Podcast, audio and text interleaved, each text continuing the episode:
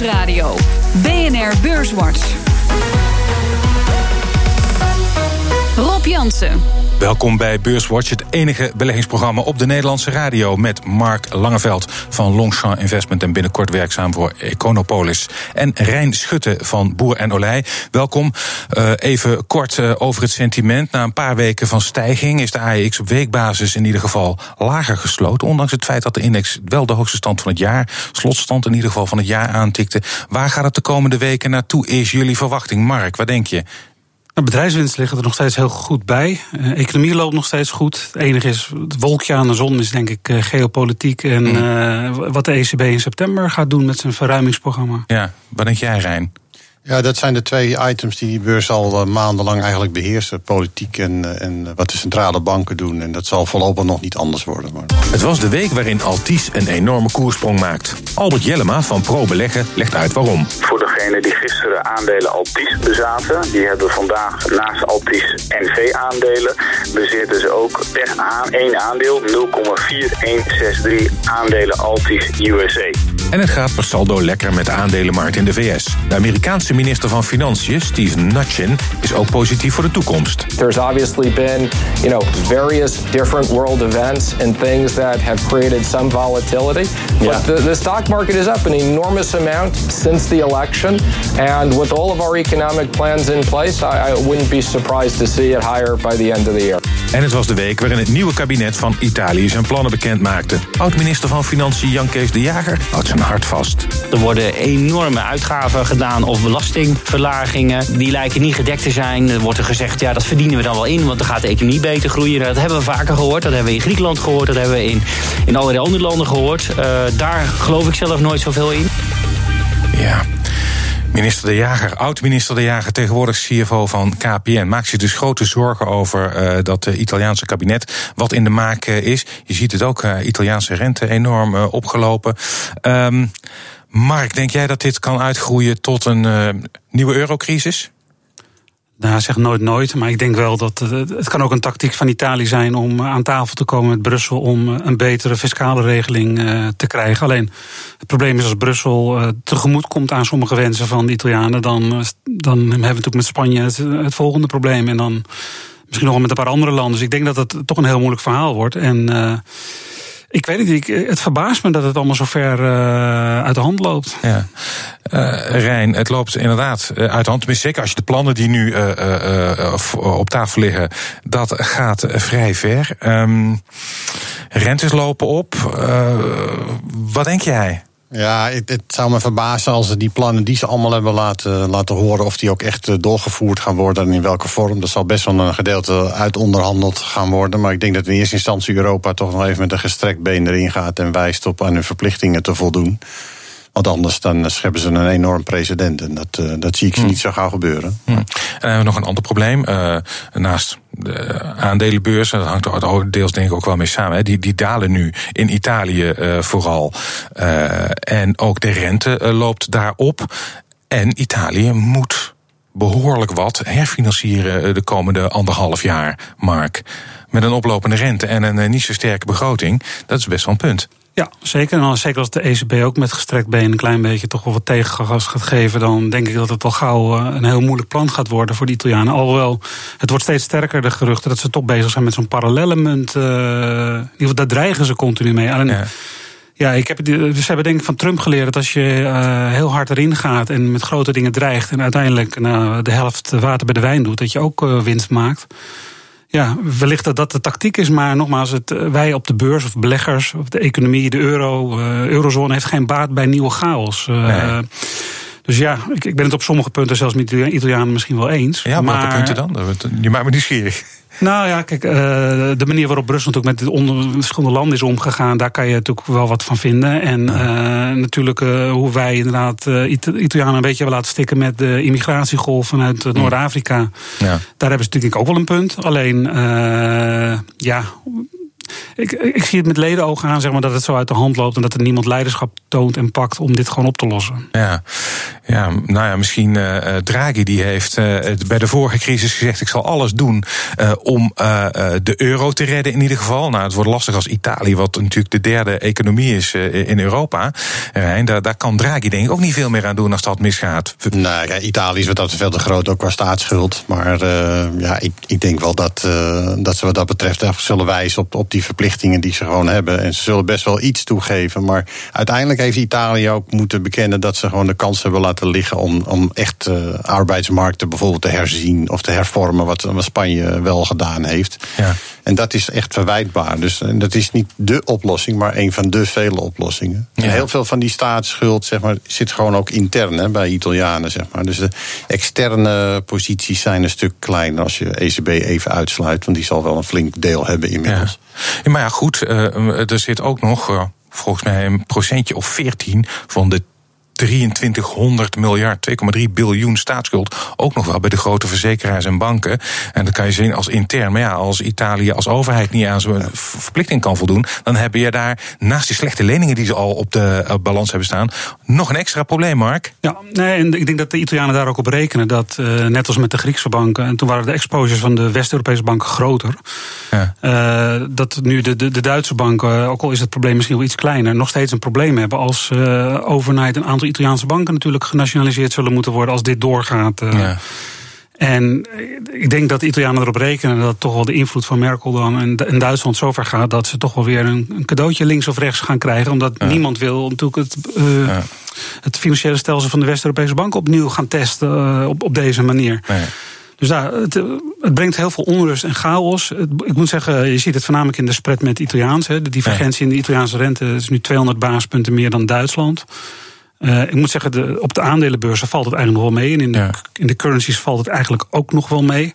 Ja. Maar uh, ja, uh, het kan een hete zomer worden hierdoor. Ja. Plus, Spanje, werd, viel net al even. Daar hangt premier Rajoy een motie van wantrouwen boven het hoofd. Vanwege een corruptieschandaal waar zijn partij bij is betrokken dan wordt het, wordt het misschien wel iets te warm deze zomer, Rijn. Ja, nee, kijk, dat, dat besmettingsgevaar, zoals dat even noemt, dat, dat wordt al direct even via de obligatiemarkt al uh, een gedeelte uitgespeeld. En, uh, en dat is iets uh, waar, waar je vrij snel, de, denk ik ook, daar kun je ook voor de sterkere dollar, denk ik, deze week aan, aan wijten. Gewoon dat het toch een vlucht is naar, naar externe dingen. Mm. En ook al, ook al zal het misschien niet zo ver komen, ja, op, op dit moment zoekt men eerst even wat zekerheid. en, en dan stapt men daaruit. Dus op zich dat een Italiaanse Spaanse rente hoger is dan de Duitse. Dat is natuurlijk niet meer dan normaal. Maar het gaat met name om de snelheid van die beweging. En dat was van de week heel fors. Ja. En vandaar dat je wat risk-off bewegingen ziet ja. in de markt. Maar als je natuurlijk wilt omdenken en je wilt een aantal, nou goed, uh, profeten geloven. dan, uh, kijk, Duitsland zal nooit als eerste de stekker uit het eurozone-project willen trekken. Want die zijn natuurlijk historisch beetje besmet door wat er in het verleden is gebeurd. Ja. Maar op het moment natuurlijk dat Italianen en Spanjaarden uh, zelf die stekker er eigenlijk min of meer uittrekken, dan heb je best kans dat uh, toch wel een heel dankbaar uh, Noord-Europa is. Die zegt van nou oké, okay, als het zo is, als het zo gespeeld wordt. De dan gaan we en de zero nou ja, dan krijg je die ja. discussie natuurlijk. Ja. En die zal nu niet in het bovenste laadje liggen. Maar ik denk, en ook niet worden getriggerd als eerste door, door Duitsland. Maar als andere landen hem triggeren, dan denk ik dat uh, plan B wel klaar ligt in. Maar, in Berlijn. Ja, maar is dit ook niet het bewijs voor het feit dat die euro nooit had ingevoerd, ingevoerd had mogen worden met landen die economisch zo ver uit elkaar Tuurlijk, liggen. Ja, en die hele convergentie is er nooit gekomen. Hè. Die ja. convergentie dus dat de economieën Noord en Zuid naar elkaar zouden toegroeien, nooit gebeurd. Nee, en dat bedoel ik met van, dus de Italianen hebben natuurlijk wel een, een puntje. Uh, en meerdere landen kunnen dat puntje maken. We zijn natuurlijk allemaal ooit in de euro terechtgekomen. En het wordt, tegenwoordig wordt het aan ons gepresenteerd als van ja, er is geen weg meer terug. Ja. ja, en dat is toch wel een beetje een ander uiterste, denk ik, van hoe je iets kunt, naar je toe kunt redeneren. Dus wat ja. dat betreft, uh, nou, wordt vervolgd, wordt een hete zomer. Ja. Dit zal niet volgende week opgelost zijn. Nee. Um, uh, ECB viel net ook al even. Mario Draghi zwaait daar de scepter. Um, hij treedt in 2019 af. En Jens Weidmann uh, de president van de Bundesbank, de Duitse centrale bank, die heeft gezegd: Nou, ik, uh, het lijkt mij misschien wel iets om hem op te volgen. Draghi, de man die de, ja, de economie heeft gesteund, en Weidmann, de strenge Duitse bankier. Zou jij het wat vinden, Mark? Jens Weidman als uh, baas van de ja, ECB? Ja, ik, ik, zou dat prima vinden. Alleen ik denk dat het hem niet gaat worden. Nee? Uh, oktober is het volgens mij. Dat, ja. uh, want hij heeft natuurlijk afgelopen jaar is hij zeer uitgesproken uh, havik geweest. En weet je, anti het, zeg maar het beleid van Draghi. En daarmee heeft hij natuurlijk weinig vrienden gemaakt onder de Zuid-Europese leden van de ECB. Ja. Dus ik denk dat het een, uh, uiteindelijk een moeilijk verhaal van hem gaat worden. Omdat hij zo uitgesproken en eerlijk en wat je eigenlijk hoopt van uh, dat soort functionarissen. Ja. Maar dat heeft hij natuurlijk gedaan als een van de weinigen. Ja. Dat kan nog wel eens tegen hem worden gebruikt, denk ik, op het moment dat allerlei landen moeten gaan stemmen. En hem dat niet uh, helemaal in dank zullen afnemen. Wat denk jij, Rijn? Dat hij het ook niet gaat worden? Nou, ik denk dat ze die, die positie waarschijnlijk zullen inruilen voor een andere, grotere, belangrijke functie. En dan heb je misschien wel een, een Nederlandse bankpresident of een Oostenrijkse bankpresident die uh, dat gaat mag opvullen en de lijn van Duitsland een beetje gaat, zal gaan doorvoeren op termijn. Zometeen dan praten we verder over de beurs en economie, onder andere over de enorme stijging van Altis. BNR Nieuwsradio. BNR Beurswatch. We bespreken de belangrijkste beursontwikkelingen deze week. Dat doe ik met Mark Langeveld van Longchamp Investment, binnenkort van Enocopolis. En uh, met Rijn Schutte van Boer en Olij. Eerst maken we even de balans op van afgelopen week. De AEX die sloot op 562,8 punten. Dat is 0,8% lager dan vorige week. Stijgers. De grootste stijger afgelopen week. Altis, een plus van 86,7%. Op nummer 2 Galapagos met een plus van 4,7%. En Alberts Industries op de derde plaats met een plus van 3,8%. En in de midcap was het best presterende aandeel deze week Sligro met een plus van 3,2%. Dalers. Dalers. Op nummer 1, de grootste daler Shell, verloor deze week 6,1%. Op nummer 2, ArcelorMittal verloor 5,8%. En op 3, Egon met een min van 4%. En in de midcap was de grootste daler deze week SBM Offshore met een verlies van 6,3%. En de AX is deze week drie van de vijf handelsdagen hoger gesloten. Um, ja, als we kijken naar die dalers in de midcap en, um, uh, en, in de AX, Shell, SBM Offshore, olieprijs, neem ik aan. is flink, uh, flink wat afgegaan. Ja. Um, is het even over uh, met, met, olie of uh, is dit een tijdelijk dipje, denk je, Mark? Ik denk dat het een tijdelijk dipje is. Ook al ik zie niet 50 dollar upside of zo, maar ik denk wel nee. dat we nog steeds in een soort opwaartse trend zitten. Uh, zeker omdat Saudi-Arabië er ook geen enkel belang bij heeft om de prijs naar beneden te manoeuvreren, omdat ze nog steeds volgend jaar Saudi Aramco naar de beurs willen brengen, of in ieder geval een deel daarvan. Ja. Dus eigenlijk hebben ze er baat bij om de productie beperkt te houden. En, mm. uh, dus ik zie dit eerder als een, uh, een koopmomentje of een, een, tijdelijke dip in een upcycle dan in een uh, start ja. van een correctie. Maar het is wel zo dat ze gaan binnenkort. OPEC komt in juni weer bijeen. en ja, Iran zal minder gaan leveren vanwege de sancties. Venezuela ligt zo'n beetje plat. Um, dus dat zal misschien wel betekenen dat toch de productie omhoog gaat. Ja, dat was vandaag. Uh, kwam dat bericht ook uit Rusland, zeg maar, dat die dat wellicht overwegen bij die volgende OPEC-top. Je moet natuurlijk niet vergeten dat er door die lage olieprijzen van de jaren daarvoor, uh, door die oliemaatschappijen vrij weinig nieuwe of geen projecten gestart zijn. Ja. Terwijl de vraag onderliggend door de groei van die economieën wel verder aangetrokken is. En die shale heeft dat niet allemaal kunnen opvangen. Hmm. Dus dat drijft iets hoger. Dat is niet zo heel gek. Maar een felle correctie nu even op die snelle stijging, dat is Ja. niet meer dan normaal. Nou, uh, voor de portefeuille van Janssen Belegd, uh, die op maandag te volgen is, uh, zou het goed zijn. Want Shell heeft, is de kurk waar de, de, de portefeuille zo'n beetje op drijft. Um, Altis, die, had ik niet in de, die zit niet in de portefeuille van Janssen Belegd. Wel enorm gestegen. Maar een beetje ingewikkelde constructie. Hè? Er is afgesplitst. Aandeelhouders krijgen een deel van de Amerikaanse tak. Hoe zit het precies? Uh, nou, je krijgt als aandeelhouder van Europa, of de NV, krijg je uh, als soort dividend krijg je op 8 juni uh, in je portefeuille geboekt een belang zeg maar, in Altis Amerika. Ja. En dat heeft een waarde ongeveer iets onder de 6 euro op dit moment. Dus eigenlijk de koers die je nu ziet staan op de borden, die kun je bij die 6 euro even afgerond optellen. En dan Mm. per saldo staat dus nu rond de 9 euro Mm. gecorrigeerd voor die splitsing.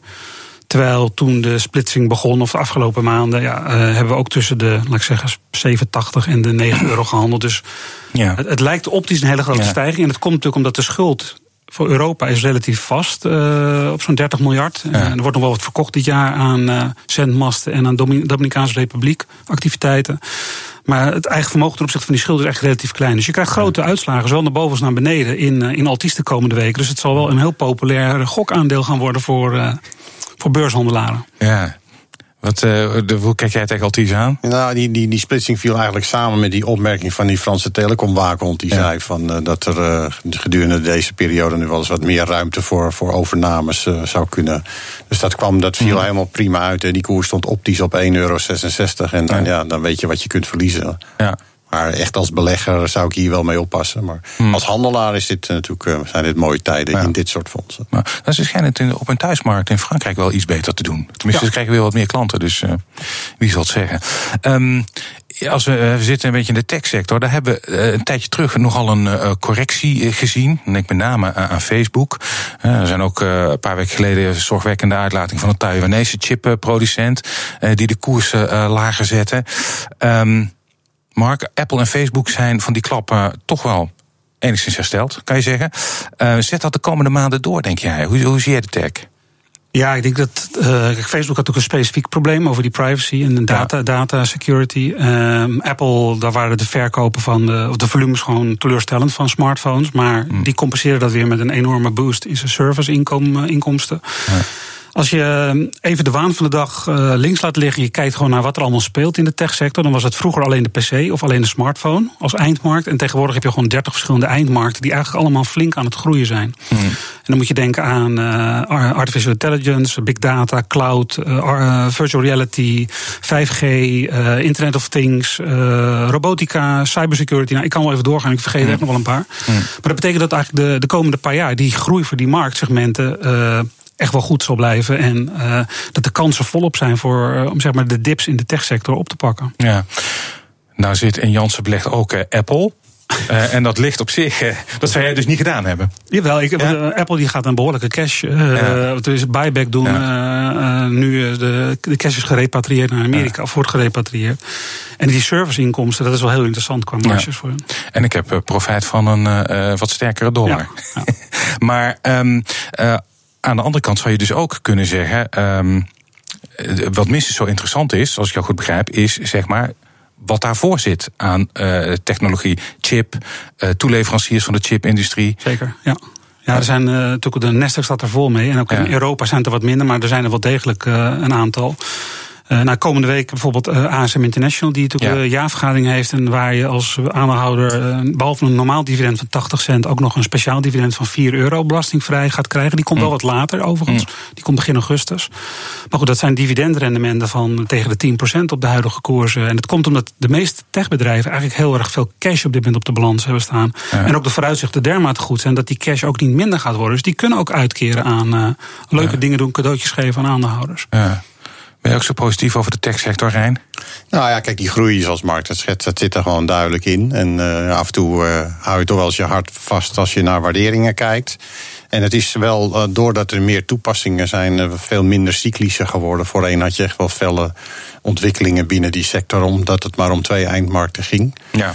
Dus ja, ik kijk er wel uh, met interesse naar CNI Semiconductors. Maar ja, af en toe wel wat voorzichtig uh, om niet zomaar van alles te kopen. Maar uh, nee. specifiek dingen eruit pikken. Ja.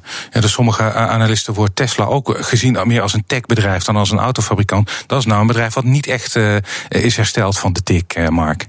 Nee, klopt. Maar dat komt ook omdat Elon Musk steeds gekkere dingen gaat roepen in conference calls en op zijn tweets. Uh, ik heb het idee dat hij het een beetje kwijt uh, aan het raken is. En dat geeft volgens mij ook wel het signaal dat er onderliggend misschien in de productie wel veel grotere problemen zijn. En ook qua balans. Tesla, mm. denk ik, het, het, ultieme voorbeeld van een bedrijf wat uh, een hele slechte balans heeft, een hele slechte kaststroom, een negatieve ja. kaststroom draait, waardoor ze in de problemen kunnen komen dit jaar. Ja, dat, uh, ga je gekke sprongen doen. En dat is een beetje wat Elon Musk aan het doen is. Ja, maar hij zegt dat gaat niet gebeuren, want uh, we hebben nog zoveel miljard in kas. Nou, hij kan het net halen met, met wat ze in kas hebben. Kan hij nog net. Hij denkt dat hij uh, dit jaar gaat redden zonder extra kapitaal. Maar dat zie jij niet gebeuren. Nee, ik denk dat hij binnen zes maanden iets moet doen. Ja. Mm. Ook binnen zes maanden, maar namelijk binnen een paar weken, gaat, dat is goed nieuws uh, betaaldienst Adyen, Nederlands bedrijf, naar de beurs. Uh, zij handelen betalingen af, onder andere voor, ja, niet de minste, Uber, Facebook, Amazon, eBay. Um, en de aandeelhouders daarvan brengen nu 15% uh, naar de beurs. Dus geen extra aandelen, maar bestaande aandelen volgens mij. Mark, hoe denk jij dat Adyen iets is wat de beleggers. is dat, wordt dat een must-have voor beleggers? Nou, ik vind het zeker interessant. Je hebt ook in het, alle, het hele digitale of e-commerce payment processing. Uh, heb je natuurlijk grote partijen als PayPal. Uh, uh, Alipay en uh, Adyen is een, een Hollandse bedrijf. Dus en mooie klanten. Ze hebben ook de, de, account eBay gewonnen van, van PayPal. Van PayPal. Um, het wordt ook qua marktomvang. Want je praat over geschatte waarde bij beursgang van tussen de 6 en 9 miljard voor de onderneming. Uh, ik denk dat het wel een heel interessant verhaal kan worden. Alleen waarschijnlijk krijgt van de waardering een normale belegger krijgt, of een, blind, een blindpaard krijgt de ik zeg maar van uh, 70, 80 keer de winstachtige multiples. Ja. Maar ja, als je natuurlijk 20 of 30 procent per jaar kunt groeien, dan kan je zo'n hoge waardering wel heel snel inlopen. En het is wel, ja. laten we eerlijk wezen, een sexy sector uh, waar je misschien wel wat exposure moet, moet, moet hebben. Ja. Rijn, denk jij ja, ik, ik, denk het ook wel. En ook al in feite, met die market cap wordt het ook al vrij gauw denk ik, in de grotere indices opgenomen. En het, ja. is, het is natuurlijk wat dat betreft een uh, interessante sector. Als je kijkt naar die waarderingen van een PayPal en, en marktwaardes daarvan, mm -hmm. dan uh, sla je van achterover. Dus, ja. Want PayPal heeft twee jaar geleden ook uh, het Zweedse iZettle overgenomen voor, uit mijn hoofd, 2 miljard nog wat. En het was ook een bedrijf wat nog nauwelijks winst maakte, ja. of een beetje winst maakte. Ja. Ook op payment processing. Dus die hele sector is wel in beweging. En daar gebeurt ja. een hoop en er worden in M&A hoge prijzen voor betaald. Dus ik, ik snap wel dat er nu uh, het segment dermate hot is dat het nu kansen biedt op de beurs. Ja, maar uh, uh, het moet dan ook wel, als je het helemaal hebt, komen van het koersrendement. Want het dividend komt er voorlopig niet uit, heb ik begrepen. Nee, maar dat is echt typisch ook voor de tech, zeg maar in dit soort segmenten waar je hmm. qua volumes in de payments misschien wel met 60, 70 procent per jaar kunt groeien. Dan heb je al het geld nodig om die groei te faciliteren. Of misschien nog acquisities te doen en dan is dividend een, bijzaak. Ook omdat het rendement op je geïnvesteerd vermogen in het bedrijf hoger ligt als dat je kunt maken met het dividend. Ja, um, we zijn alweer bijna aan het einde van de uitzending. En dan vraag ik altijd om een tip voor de luisteraar? Mag van alles zijn, aandeel, obligatie, vastgoed, Rijn. Wat is jouw tip? Ja, ik, ik koos voor ING, omdat ik ze vind eigenlijk ten opzichte van hun, hun concurrenten wel wat ondergewaardeerd nu raken. En uh, toch een groeiende winst, een stijgende klantenomgeving en uh, 5% dividend yield. In de huidige Zuid-Europese perikelen uh, ligt ja. dat natuurlijk niet zo lekker, maar lange ja. termijn denk ik wel gewoon een goed niveau is hier. Ja, ja. Uh, ING. En dat uh, liever dus ook dan ABN AMRO bijvoorbeeld? Ja, die, die, ik denk dat die gewoon ING ook zeg maar in die technologie, in die fintech uh, veel verder is. Al is echt een van de modernste Europese banken, denk ik, op dat terrein. Dus ik, hmm. ik vind het kansrijk voor zeker lange termijn. Oké, okay, ING. Zoek jij het ook in de financials, Mark? Of nee, ik, ga, ik, zoek het heel ergens anders op dit moment. Ja. ik zoek het een beetje in de commodities. Want die commodities die hebben het afgelopen tien jaar een heel negatief marktsentiment gezeten. Ja. Maar die komen nu voor het eerst technisch breken ze een klein beetje uit naar die tienjaarsperiode. En er zijn wat dat betreft lijkt het, omdat het ook cycli vaak zijn van tien jaar op, tien jaar down, dat we nu misschien aan een nieuwe fase komen waarbij met uh, koper en kobalt, lithium, uh, platinum. Uh, goud en zilver misschien niet eens, maar ik bedoel uh, ook. Maar die andere zijn denk ik interessanter. Ja. Hele leuke dingen kunt, uh, kunt, kunt bereiken. Maar dan moet je het in een ETF zoeken die in dat soort commodities belegt. Ja, dus met name de metalen. Ja. En dan ja, natuurlijk met de accu-ontwikkeling neem Klopt. ik aan. Ja, ja. De, vooral koper en kobalt die, zijn erg interessant volgens mij. Want er wordt weinig bijgebouwd aan nieuwe mijnen. En de vraag begint nu zodanig toe te nemen dat er tekorten beginnen te ontstaan. Dus dat kan wel even contrair, omdat het niet bij iedereen denk ik op zijn netvlies staat. Interessant zijn om het verder onderzoek naar te doen. Dus ik, ik zou het in die sector zoeken.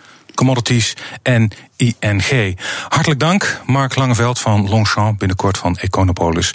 Um, en Rijn Schutte van Boer en Olij. Dit was BNR Beurswatch. Terugluisteren kan via de site, de app, iTunes of Spotify. En tot de volgende week.